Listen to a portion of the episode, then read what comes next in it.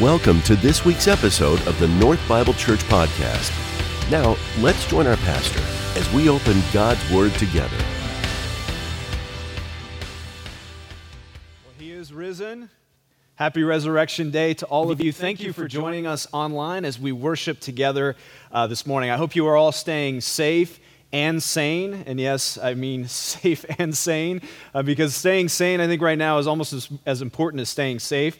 I know that this virus and the quarantine are hitting us in all kinds of different ways. It hit me in a funny way this past week. I, I was noticing as I was watching a couple of movies on TV that um, all I could think about as I was watching the movie was how the people in the movie weren't maintaining social distancing the way that they should have. And of course, that movie was filmed like two or three years before this whole thing. And then, but every, and, and it was all I could do that every time I saw uh, like a scene in a public restaurant or something like that, my first reaction was just to freak out about how close they were to one another. And so it, it took me a second to realize how much this has really impacted me. And I think in some funny ways, it hits us in different ways. So again, I hope you are staying safe, but also that you're staying sane in the midst of this. Uh, you know, it's only been a month. We're moving through this together. Um, and hopefully, um, we'll be able to see the end of it soon. But as we start this morning, so uh, I know that there are many of you who are joining us this morning, or this is your first time with us. And so let me introduce myself. My name is Jay Georgievich. I get to be the lead pastor here at North Bible Church. And I got to admit to you this morning that as we start into this message, I have an agenda. I have an agenda this morning with this message, and here it is. Um, I am going to try to convince you that despite what you are facing right now, and we are all facing a lot and dealing with a lot, that the best is yet to come. I'm also going to try to convince you this morning that where today you might feel tired and weary and maybe even hopeless, that this could be the most hopeful day that you've experienced in a long time. And I know that's a lot to live up to, and I'm kind of setting the bar high this morning, but that's how much I believe in what we celebrate on Easter Sunday. So let's get started. I want to start today with a story. Several years ago, I was uh, serving at a church in the Phoenix area where I was pastor there, and a woman who had just started recently attending our church came to me with an idea. She wanted to have a fundraiser for a child that she had recently adopted. It was a little boy who had special needs, and she came to me and asked me if I'd be able to participate in this, what the church could be able to do. And as a pastor, you tend to get lots of requests like these. And so at first, I didn't really know who she was, I didn't know where she was coming from, and so I was a little bit resistant. But I'm glad that I listened to her, and as I listened to the story, she began to tell me that her son, whom they had recently adopted, was in need of a specially trained dog. Because you see, this little boy suffered from all kinds of seizures every single day, hundreds of seizures in some cases that he would have on a daily basis. Now, most of these seizures were small and they didn't really affect him that much, but every once in a while he would have a very serious seizure that, if he didn't get medication right away, could cause permanent brain damage or even might threaten his life. And so, as a result, her and her husband were staying up all hours of the day and all hours of the night, keeping watch over him to make sure that when he had one of those large seizures, that he could get his medication that he needed in a timely fashion. Now, she told me, though, that they had these dogs that were specially trained that could actually smell the chemical reaction in the child's brain before the seizure happened so that they could alert her and her husband in case one of those large seizures happened, and then they could get him the medication. As you can imagine, that would allow them to sleep, it would allow them to do a whole bunch of other things. The only problem was it cost at least about $15,000 to have one of these specially trained dogs. So her idea was to do a fundraiser so that we might raise this amount of money for him. And at first I was thinking to myself, that's a lot of money, and we're a small church, and I don't know if we can actually do that. Well, she sensed my hesitation, and she just invited me, come over and just meet my son. Would you come over to our house this week? So I agreed. A couple of days later, I came over to their house, and I'll never forget the first time that I saw her son. He was lying on the living room floor, but there was something a little bit strange. As I looked a little closer, I realized that he wasn't lying on the living room floor like a normal, like, like normally someone would lie on the living room floor. There were limbs kind of twisted and going in different directions. And as she saw the kind of confusion on my face, she began to explain to me. She said, Look, the brain, he, he has brain damage, and the brain damage is what causes his seizures, but it doesn't only cause his seizures. It actually causes everything from how his motor, for how his uh, limbs and have developed to his muscles and how his motor skills and his coordination has come along. It affects his strength development. It, is, it affects even his speech. And she began to explain, we adopted him because we typically foster children, and we came across his profile, and he was essentially on the non adoptable list. And so my husband and I were really moved, and we fought to adopt him, and now here he is. And then continuing, and as if she read my mind, she said, Look, he was born to a drug addict. And the police found him as a baby locked in a closet during a drug bust. And they didn't know how he'd been in there for days, had not been fed, had not been given any water, and he was so malnourished that the police were surprised that he was even alive. On top of that, it was obvious that the drug abuse of his mother had severely impaired his brain development. So the combination of the drug use and the neglect had left him at that point in a near vegetative state. And then she said, But he's doing much better now. As I looked at this child who was about six years old at the time, with twisted limbs and unable to speak or move his head, it was hard to imagine how it could be much worse. But then she began to talk to him and she said to him, and she introduced the two of us, and then she said to him, Say hi and use his first name. He loves that. He loves to meet new people. And so I said hi and used his first name, and for the first time I saw movement. He, made, he turned his head to make eye contact with me, and he smiled. And I looked at her and I said, I'm sold. We'll do whatever we need to do. Now, the story ends with a bit of a happy ending. We were able to do that fundraiser and raise enough money to purchase that dog for that family, and it changed their lives in the way that they loved their, their son. But I got to tell you, that's not the point of the story. It's not why I tell you this story this morning.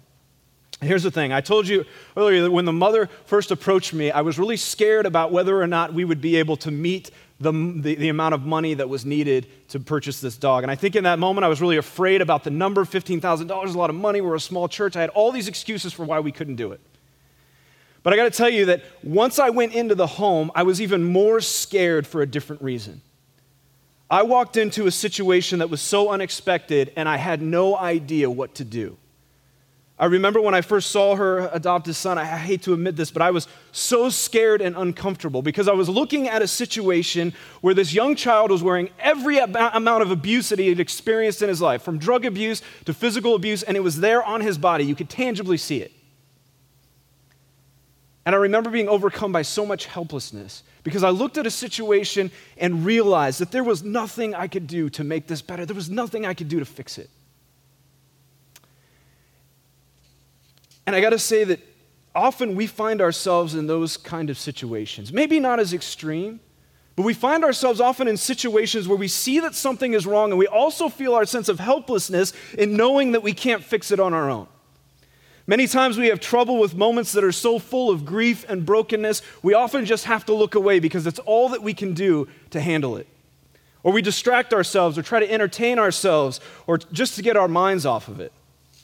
We've seen this firsthand in the way that we've reacted to the coronavirus. I think distractions have been the most popular way for us to face the coronavirus for a lot of us. We watch a lot of Netflix, we make memes, we do whatever it takes to get us through this season. And so when I think about how we typically approach things, and then I look at how Jesus approaches things in Scripture, it amazes me all the more when we see Jesus in the Bible. Because Jesus never looked away from pain or brokenness. Instead, he entered into that pain and looked right into the face of evil and death. He spoke to prostitutes, he healed the blind and the lame, he ministered to lepers. He cast out demons from people. He confronted evil and injustice wherever it was. In fact, what we celebrate today with Easter Sunday is that Jesus stared down all of that, including death, and he didn't look away. He entered right into it for all of us and defeated it once and for all. Now, I'm guessing that this isn't the first time that you have heard what, that what we celebrate at Easter is that Jesus rose from the dead. You probably know that. This is an astounding thing in and of itself if you think about it, right? To say that a man rose from the dead. Because I'm going to venture to say that none of us have actually seen anybody rise from the dead before. So there's quite a amount of faith involved in just believing that this actually happened in history. And even though we have a historical proven accounts that we can see of Jesus' resurrection, it still takes some faith to believe that it could happen because we didn't actually see it happen with our own eyes. And perhaps the more important question this morning, though, is what difference does it make to you and I that Jesus rose from the dead? In other words, how does the resurrection impact your life today? And that's what we're going to talk about this morning. To do that, we're going to take a look at a place in the Bible that has been one of the most studied and examined chapters about what the resurrection means in all of Scripture. It's in the book of First Corinthians, and we're going to be in chapter 15. Now, to give you a little bit of background into this book, this book was originally written as a letter from the Apostle Paul to a church in the city of of Corinth. Corinth was an ancient city in the Roman Empire. It was a significant city, but it was also a very interesting city. It was a port city that basically connected the western part of the Roman Empire, which stretched all the way to modern day Spain, to the eastern part of the Roman Empire, which is basically stretched all the way to like the modern day Middle East, all the way up towards Asia. And so this port city was hugely important to the empire, but as you can imagine, it was a hugely diverse place as well, where people of all different backgrounds and cultures and even languages would meet to trade and to do business. It was generally a wealthy city, but because it was a large city, it certainly had its own socioeconomic classes. In other words, there were a lot of rich people, but there were also a lot of poor people in the city. And so it had all the features of a large city. There was diversity of culture and religions and thoughts. It was really a melting, point, a melting pot of ideas and beliefs. It also had the vices of a large city, most notably crime and prostitution. It was a city that was actually notorious throughout the Roman Empire for its promiscuity. And to, to compare it to kind of modern cities, it would be kind of like a little bit of New York City and a little bit of Los Angeles and a little bit of Las Vegas all rolled into one. Now, a church had grown out of that environment in the early first century. And in that city, this church had kind of blossomed from people who grew up in that city for the most part. And so, as you can imagine, it was a bit of a struggle for these new Christians to reconcile their faith with the way that their culture had taught them to live, which the way, with the way that they had been brought up to live in a lot of ways. And as you read through this letter of 1 Corinthians and then 2 Corinthians, which was also written to this church, you can see all kinds of topics that Paul has to address with them there, because there was a lot to address. There were a lot of issues they were struggling with. But in this chapter, chapter 15 of 1 Corinthians, Paul is addressing those in the church who had either um, been challenged or those who were challenging, even within the church, the truth of the resurrection of Jesus. And really, their objection was simple resurrection is not possible. In their experience, they had never seen anyone rise from the dead, and according to the beliefs that they grew up with, it was thought to be impossible. Their objections were not only based upon their own experience, but also on trying to get their minds around what, what and how that would happen. I mean, how does a person come back from the dead? How does it even work? They would maintain it's not possible. So, as we read from this chapter in a few minutes, Paul first has to address whether resurrection is possible which we're going to see in a few minutes, but he also has to explain why resurrection is so essential to the Christian faith and the redemption plan of God. Specifically, what's God's purpose behind the resurrection, and what did Jesus actually accomplish by rising from the dead? Because apparently there were some of those who were saying, Yeah, I can believe in Jesus, I can believe he was a good teacher and a rabbi, I can even believe he went to the cross, but I can't believe in this whole resurrection thing. But as the Bible tells us, resurrection is the cornerstone of God's redemptive plan. If it didn't happen, we might as well forget this whole thing called Christianity. But if it did happen, it is everything. So, if you've ever wondered what the resurrection of Jesus is really all about and what it means, why we celebrate it today, we're going to take a look at that this morning from 1 Corinthians 15. And we're going to start in verse 35. Um, if you have your Bibles, go ahead and open up and read along with me. Uh, if you have a, if you have a maybe um, a smartphone or an iPad, a tablet, that kind of thing, you can look it up on a Bible app or even look it up online. BibleGateway.com is a good place to go uh, to read along with us. But I'm going to be reading from the ESV translation this morning. And it says in 1 Corinthians chapter 15, verse 35. Paul writes this to the Corinthian church. But someone will ask, How are the dead raised? And what kind of body do they come? You foolish person.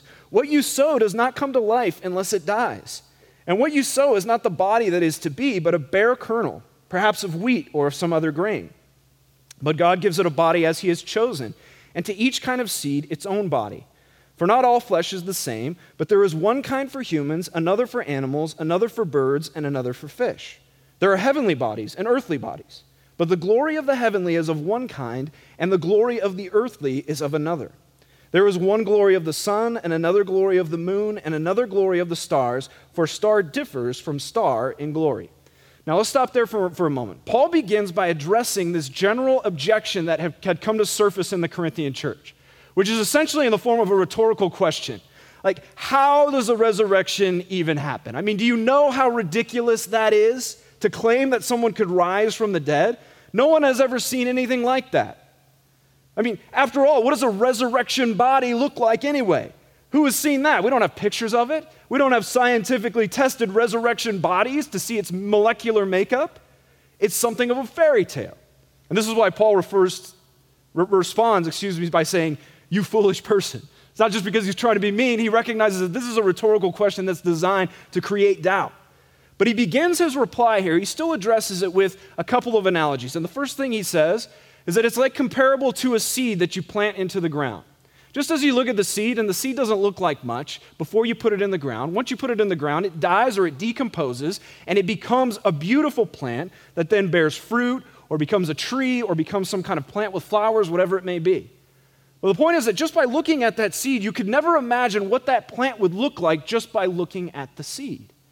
Paul says the same thing is for our bodies. We look at our bodies almost like a seed. We can't imagine what it might look like for our bodies to be full of life and full of beauty the way that a resurrection body is supposed to look and the way that it will look. So we might not be able to fully imagine what it might look like just by looking at our current bodies, but we see this example all over creation. And he continues then with the next section. And he says, Look, the other question is, how in the world could God do this? And Paul says, Look, look at all the other bodies in the world. There are animal bodies, there are fish bodies, there are bird bodies, there are even heavenly bodies, stars and planets. He said, God created all of these things just by breathing them out. And you can see the way that Paul uh, relates it here. It might remind us of Genesis chapter 1, the creation account. And he's doing that on purpose because he wants us to see that, look, the same God who created all of these species, in fact, many species that we haven't even discovered yet, even today, is the same God who can breathe out what a resurrection body might look like. God's not limited in, in that. But without spending too much time on what the resurrection body actually looks like, that's not technically Paul's point here. He gets to the next point, or the bigger point, in these next few verses. At this point, he's just been answering is it possible, and what might it look like? But in verse 42, he gets to the point. Verse 42 So it is with the resurrection of the dead. What is sown is perishable, what is raised is imperishable. It is sown in dishonor and it is raised in glory. It is sown in weakness, it is raised in power. It is sown a natural body, it is raised a spiritual body. If there is a natural body, there is also a spiritual body. Thus it is written the first man, Adam, became a living being, and the last man, Adam, became a life giving spirit. So, and what is really the point of all these analogies in this part of the chapter to explain the how and the why of the resurrection is this we are given resurrection bodies because our current bodies do not fit what will come. Using the phrase natural bodies, Paul says that, look, our natural bodies are the ones that we have here in this earth, which are the ones that are made for this world. Just like this world, they are full of imperfections. They're subject to diseases and viruses. They have their moments where they can be amazing and do amazing things, but that time is temporary, usually in our 20s or so, because after the 20s, things just go downhill from there. That's my own commentary. But, but they are not meant to last forever. And just like this world is not meant to last forever, that is the natural body. So, what do we do then when our body runs out? Well, some would say that's it. There's nothing left, it's over. But as Paul says, the resurrection means that God has provided a permanent solution to that temporary body, that body that gets old, that body that gets tired and sick. And there is a body that is meant to last forever, the resurrection or the spiritual body, as Paul calls it here. And here's the kicker to all of this that if this resurrection body lasts forever, then there must be a place for that body to live forever. And this is the new creation an eternal physical world for an eternal physical body. And that's encouraging to me. I don't know about you, but I like having a body. Not because my body's anything special. I would like to be a little bit taller. I could stand to lose a little bit more weight, especially during the quarantine time right now. Um, I, would like to have a little less gray hair, and it'd be nice to like not pull a hamstring every time I try to run or jump. But the reality is, is that it's great to have a body. God gave us bodies as a blessing, and He wants to save them and heal them as a blessing as well.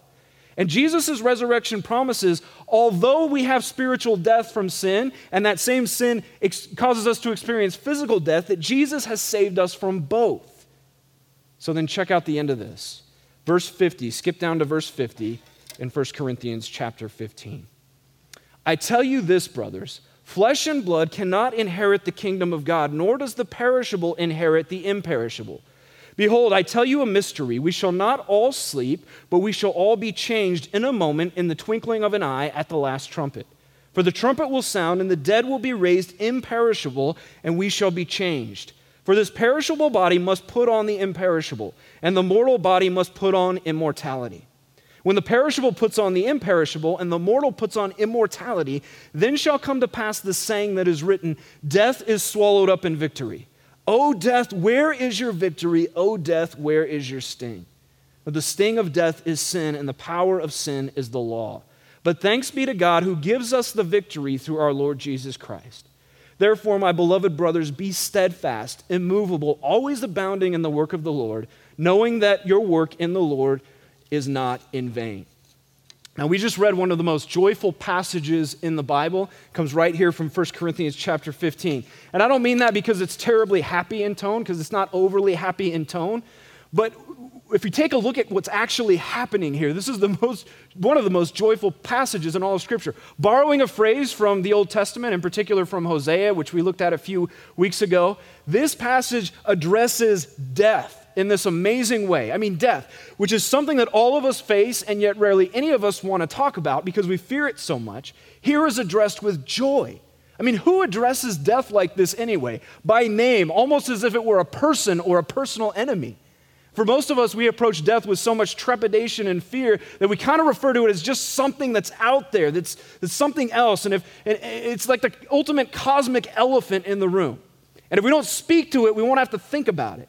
And yet, this passage calls out the elephant, that big, mean, undefeated enemy elephant, and not only calls it for a conversation, but for confrontation, and even has the audacity to taunt death, declaring victory over it. Now, back when I used to be able to play basketball, we would say if you're going to talk trash like that, you better be ready to back it up. I almost called this sermon How to Talk Trash to Death, um, but my better instincts got a hold of me, and instead I called it The Victory We Need. Not as catchy, but I think certainly just as meaningful. And here's why. Look, we don't need little victories, we don't need little hopes. They are nice to get us by from time to time, but little victories mean nothing if we lose in the end. And many beliefs, every belief system and every religion must account for death or it's not worth anything. Don't tell me how I can manage my life or feel better about myself or even be a better parent, as important as that may be. Don't tell me how to be a better version of me. Don't tell me how to live my best life now. Tell me what you're going to do about the biggest problem I'm going to face in this world by separation from God and my own mortality. If you don't have a solution for that, I don't need it because that's the victory that I need. And the second part of this passage tells us then how to get the victory that we need. Notice how the tense switches here from a present tense to a future tense. When all of this happens, is kind of how this goes. Paul then, there's a subtle and important change that Paul introduces here, and we have to realize that these are some of the things that we have not seen happen yet. Paul talks about it here. This is God's word that's a promise to us. Jesus talked about it in his earthly ministry when he said that he would come back to establish his eternal kingdom on this earth.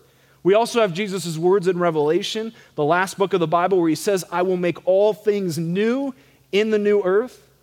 However, we haven't seen these things happen yet. So, what does that mean? How do we receive it?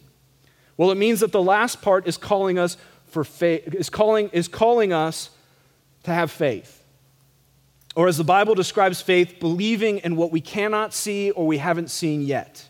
And as much as I believe that science and the Bible are very compatible when you really examine them side by side, there are things in the Bible that cannot be scientifically explained, either because they are miraculous occurrences or they are things that have not happened yet, and we can't measure them.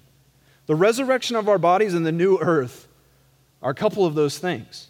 Because look, I can't present to you up here on this stage someone who has a resurrection body. But I believe it in faith even though I can't see it. Ultimately, that is where we all have to arrive a place of faith. And that's not just trust in an idea that's presented in a book, but that is trust in the personal word and the personal promises of a God who loves us and who has given us his Son to bring us back to him and to give us a hope and a future that is more than just wishful thinking and sentimental floating in clouds, but he has took on our sin and the mess of it all, and he has made a place for us to live with him in a world that is not less than what we have now, but is actually the fulfillment of this life that we have always wanted it to be. Look, this virus has been called many times an invisible enemy. We're at a place right now where, where a virus we cannot see can invade our bodies and can even kill us without us even seeing it. There are some who are living right now in constant fear that they might already be infected with the coronavirus and might have already, and, and, and with them being infected without a, a vaccine, they're at the mercy of how this virus might take over their body. And I'm not trying to be melodramatic or alarmist here when I say this, but if you think about all that we have put into, all the money and energy that we put into things that we think are going to provide security and a healthy, long life, I mean, healthcare and police and fire departments and defense and general security on a worldwide level. All these things are important, but think about how much time, effort, and money we put into those things. And it's an invisible organism that has shut down the world. And at this point, we can't defeat it. The best we can do is hide from it. Look, we all know that this is not how life is supposed to be. We can distract ourselves and try to make the best of it, and we need to do both of those things at times to stay sane in the midst of a crisis that no, when no one knows it's going, when no one knows when it's going to end. But no matter who you are and what you believe, you can't look at this and say, this is fine. Right? It's not, it's not. And, and I think we have to say that it's not good enough for, hope, for us to just hope that things might go back to normal someday. All of which brings to mind one of my favorite quotes from C.S. Lewis. He said this If we find in this world desires that cannot be met, we can only assume that we were made for another world. The Bible says something similar in that God, God has put eternity into our hearts. So at those times where we're honest, we know that we were made for another world. We're reminded of this constantly if we just pay attention. Every time we complain about the world we live in, every time we shake our head at the injustices, every time we weep over loss, every time we feel brokenness in our own hearts, when we suffer from physical or mental illness, every relationship that experiences strain and brokenness reminds us that we are not home yet. It reminds us that we were made for another world. And it's time to stop placing our hopes in the things that were not made to bear ultimate hopes for us.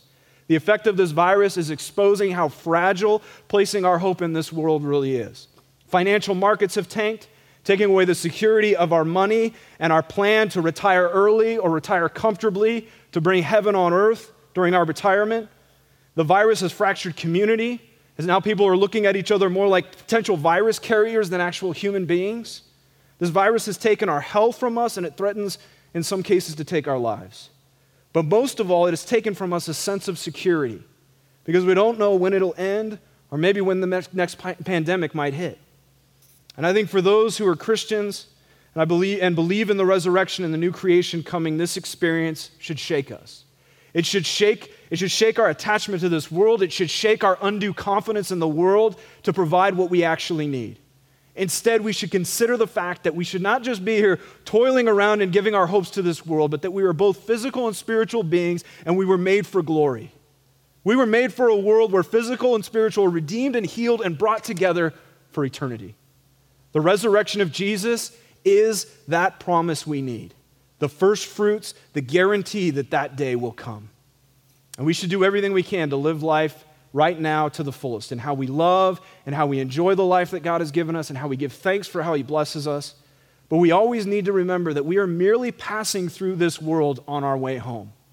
Our lives in this world are a mist or a whisper on the way to our uh, eternity. And to hold our lives with clenched fists is like trying to grab a hold of the mist that's in the air. And in a funny way, I think this virus acts a lot like sin. We can't see it, but its effects are everywhere and we can't contain it. It spreads brokenness and separation and death everywhere it goes. It destroys everything we love, and we can't fix it on our own.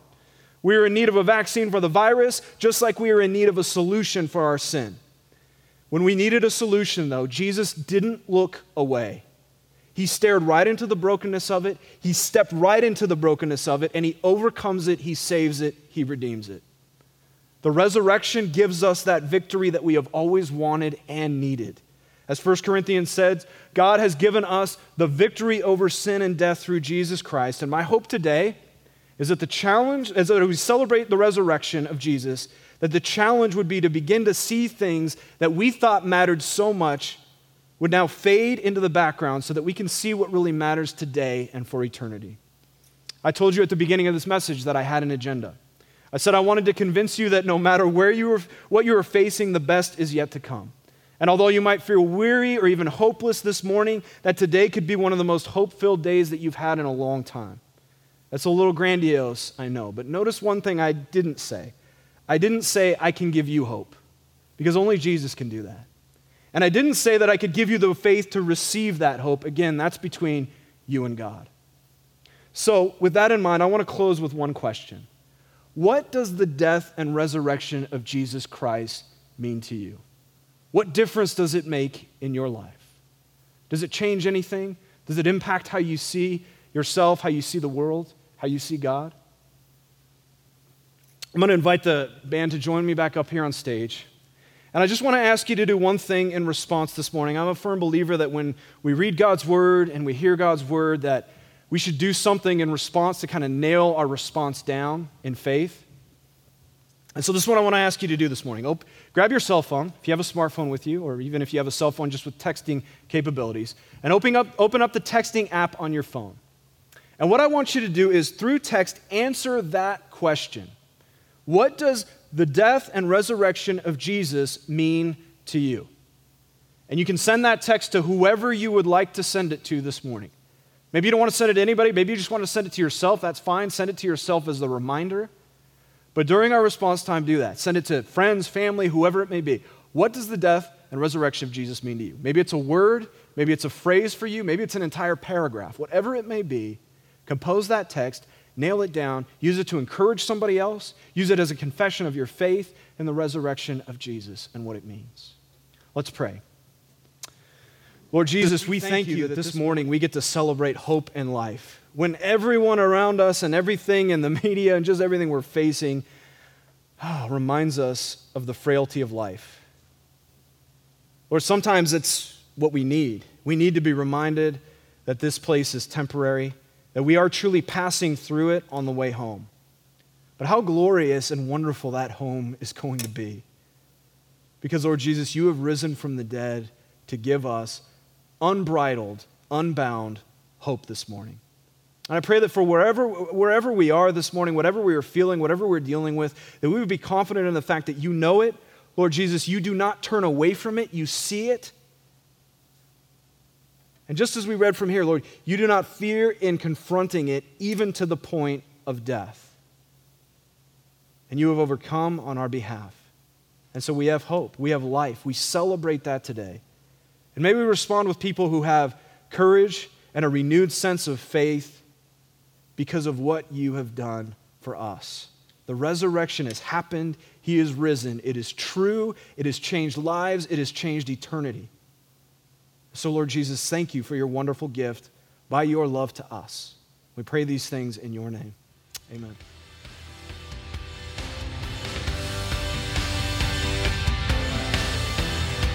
In just a moment, we'll rejoin our pastor for today's closing thoughts. But first, we wanted to thank you for tuning in. North Bible Church is located in Scottsdale, Arizona, and exists to equip all generations to love God, love one another, and love the world. For more information about North, please visit our website at northbiblechurch.com. Now, some closing thoughts from our pastor.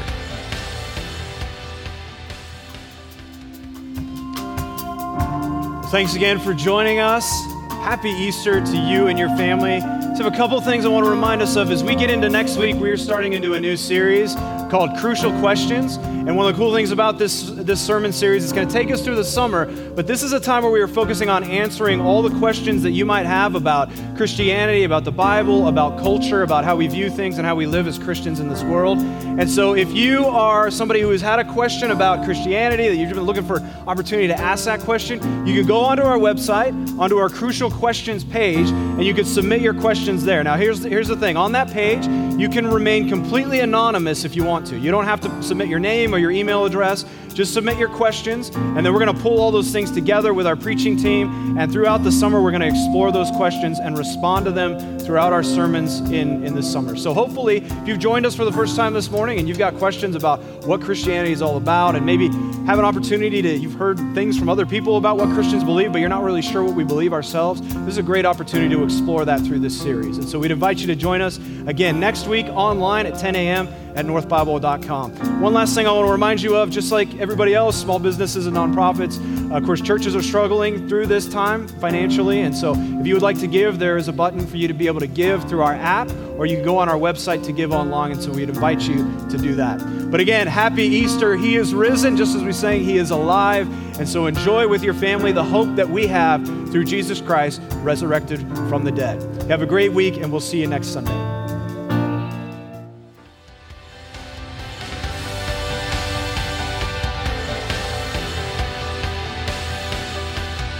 Thank you for joining us for this week's message. North Bible Church is located in Scottsdale, Arizona, and exists to equip all generations to love God, love one another, and love the world. For more information about North, please visit our website at northbiblechurch.com.